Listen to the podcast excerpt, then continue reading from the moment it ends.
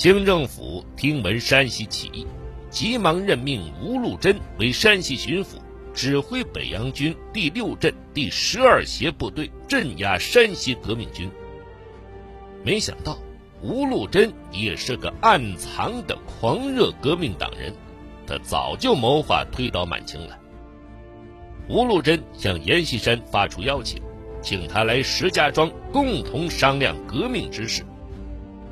可阎锡山担心其中有诈，不敢赴约，说：“石家庄我不能去，那是吴的地盘，万一他不是真心，挖个陷阱可怎么办？”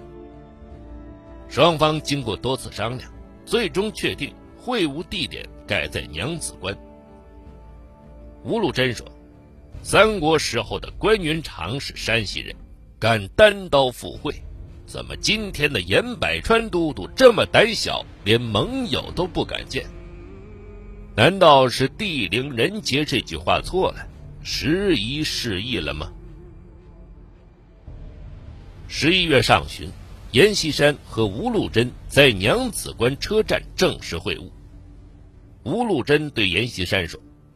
清政府任命我为山西巡抚，是破坏革命联盟的，我不会听的。相反，我要做清王朝的掘墓人。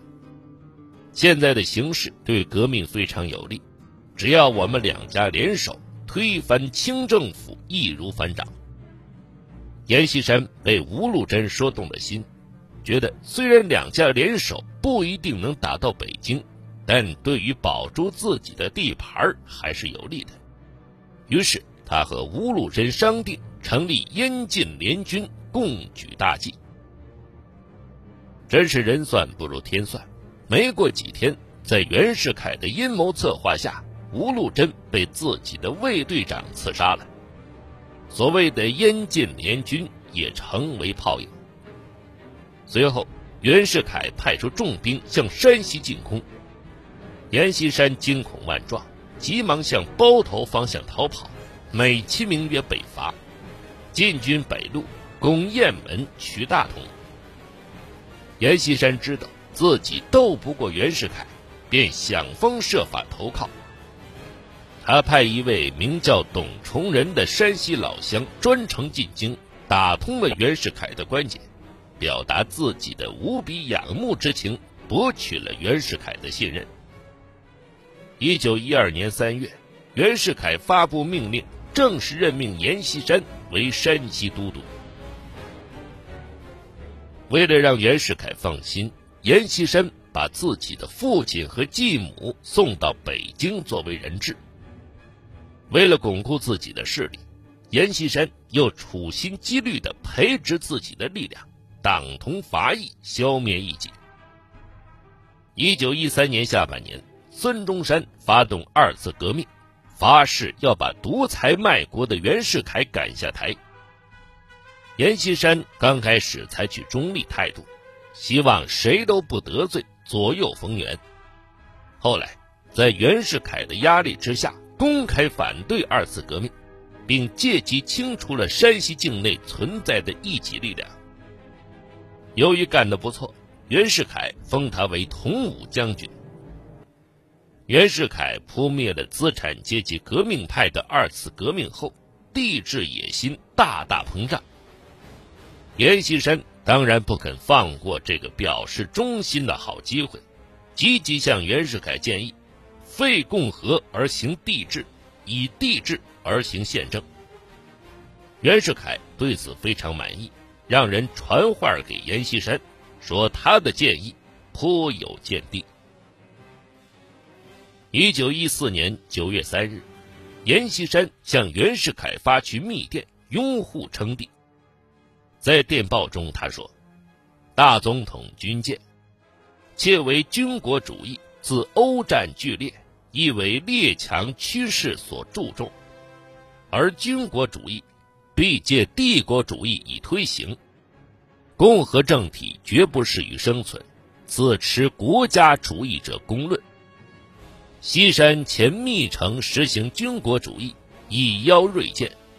近自筹安会讨论君主国体问题，全国一致，即表赞同。公民请愿，妄志甚殷。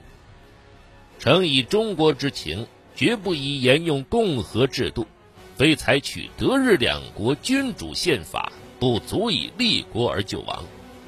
如图慕共和虚名，既无美法国民之程度，将不免莫普纷争之惨剧。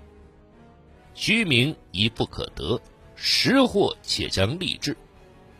当辛亥革命之初，常以共和为新旧地善时代之权宜手续。四年以来，莫察国情，征诸经验，乃确信共和之不足以安中国。幸赖我大总统德威远播，内乱消平，临交敦睦，外人会服。乃得维持治安，以至于今。如渡河中流，依托惊涛骇浪之险，而尚未但登彼岸。今日改定君主国体，正全国人民希望但登彼岸之机会，其关系中国前途治安更具且大。我大总统为四万万人所托命，以大有为之才，趁大有为之势。毅然以救国救民自任，无所用其谦让。且近闻有人建议阻挠反对筹安会之讨论，或且以复辟之说相抵制。不知改定君主，乃内审国情，外切国事，出于全国人心爱戴之至诚，非君主不足以救中国，非天纵英才。为全国军人所推戴大有为之君主，不足以救中国。此系国家主义所驱迫，不能参与君臣救说之空谈。故君主问题与复辟之说绝不相容。且前清因羞于革命，居天下以让之民国，民国成立与前清已断绝关系。今民国已见于列强趋势。国民请愿，由民主而移之君主，天与人归，各当其时，与前清更无关系，尚复何言？如因一二服役，破坏君主立宪国体，普使怀挟私见之庸臣及幸灾乐祸之乱党自幸其得计，而为负民意，陷于危亡，谁复肯为国家出力？唯有恳请其我大总统立欲主持，早定国事，不拘于迂儒旧说之谬，致扰国家长治久安之计。西山舔猎军人，苟利于国，显不必，适当竭忠报国，以扬我大总统救国救民之意。仅冒昧一请，扶起见纳，不胜惶恐迫切之至。同武将军。督理山西军务，阎锡山仅密城江印，奴才嘴脸可谓是活灵活现。经过紧锣密鼓的准备，袁世凯于一九一五年十二月正式称帝。他自然不会忘了阎锡山的功劳，封他为一等侯。袁世凯当了八十三天的皇帝，就在内外交困中死去了。阎锡山又赶紧投靠段祺瑞，集山西军政大权于一身，不断壮大自身实力，从政治、军事、经济等方面苦心经营山西地盘，营造自己的独立王国。一九二零年七月，直皖战争爆发，阎锡山宣布中立，提出了“三不二要”主义。照他的话讲。三不者：一不入党派，二不问外省事，三不为个人权利用兵。二要者：一服从政府命令，二保卫地方治安。一九二二年，第一次直奉战争打响，他照旧中立，坐山观虎斗。一九二四年九月，第二次直奉战争爆发，阎锡山经过周密的分析。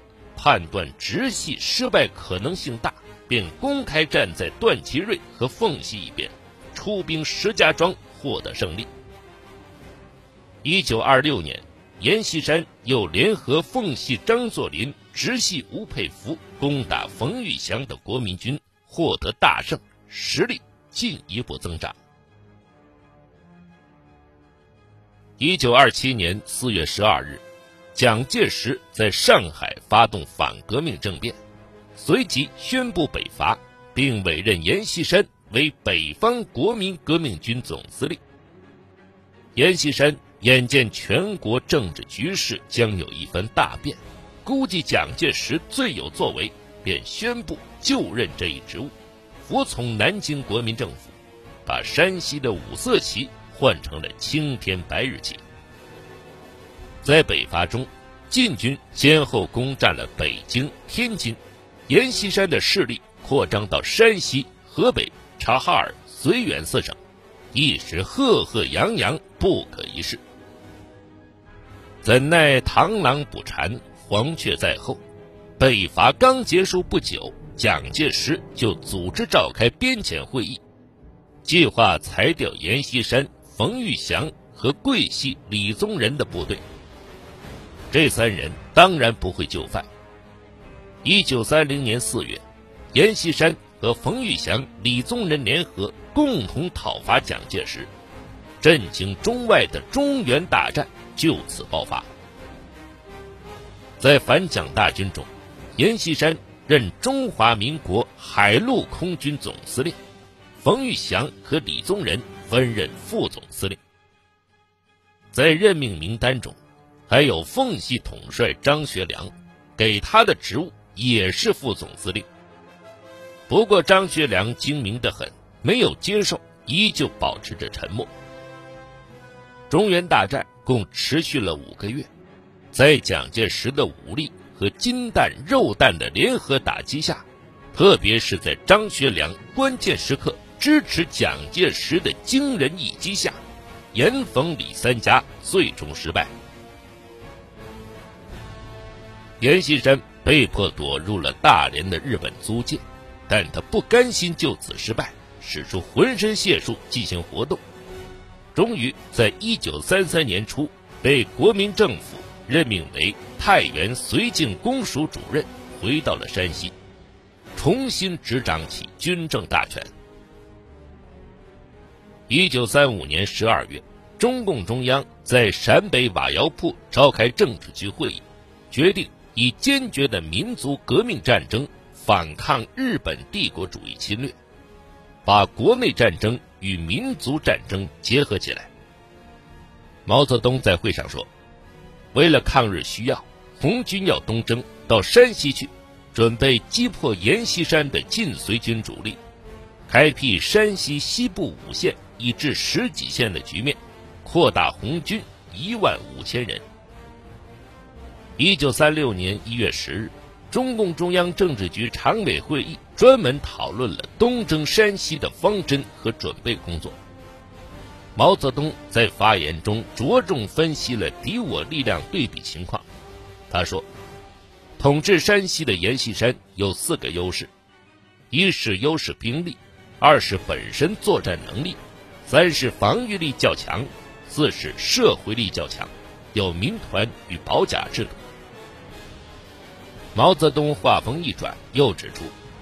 阎锡山也有五个弱点：一是战略形势孤立，蒋介石、张学良暂时不能援助；二是战略上的防御地位；三是人民一般不满；四是作战指挥差；五是攻击精神差。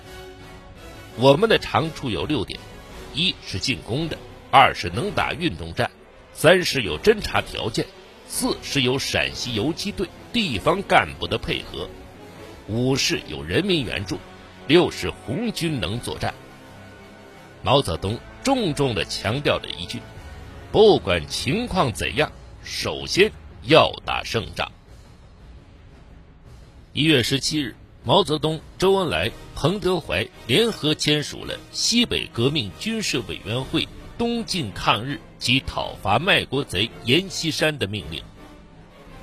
红一方面军主力以中国人民抗日先锋军的名义，在司令员彭德怀、政治委员毛泽东的直接指挥下，东渡黄河，开始了东征。此时天降大雪，毛泽东怀着必胜的心情，欣然赋词《沁园春·雪》：“北国风光，千里冰封，万里雪飘。望长城内外，惟余莽莽；大河上下，顿失滔滔。山舞银蛇，原驰蜡象，欲与天公试比高。须晴日。”看红装素裹，分外妖娆。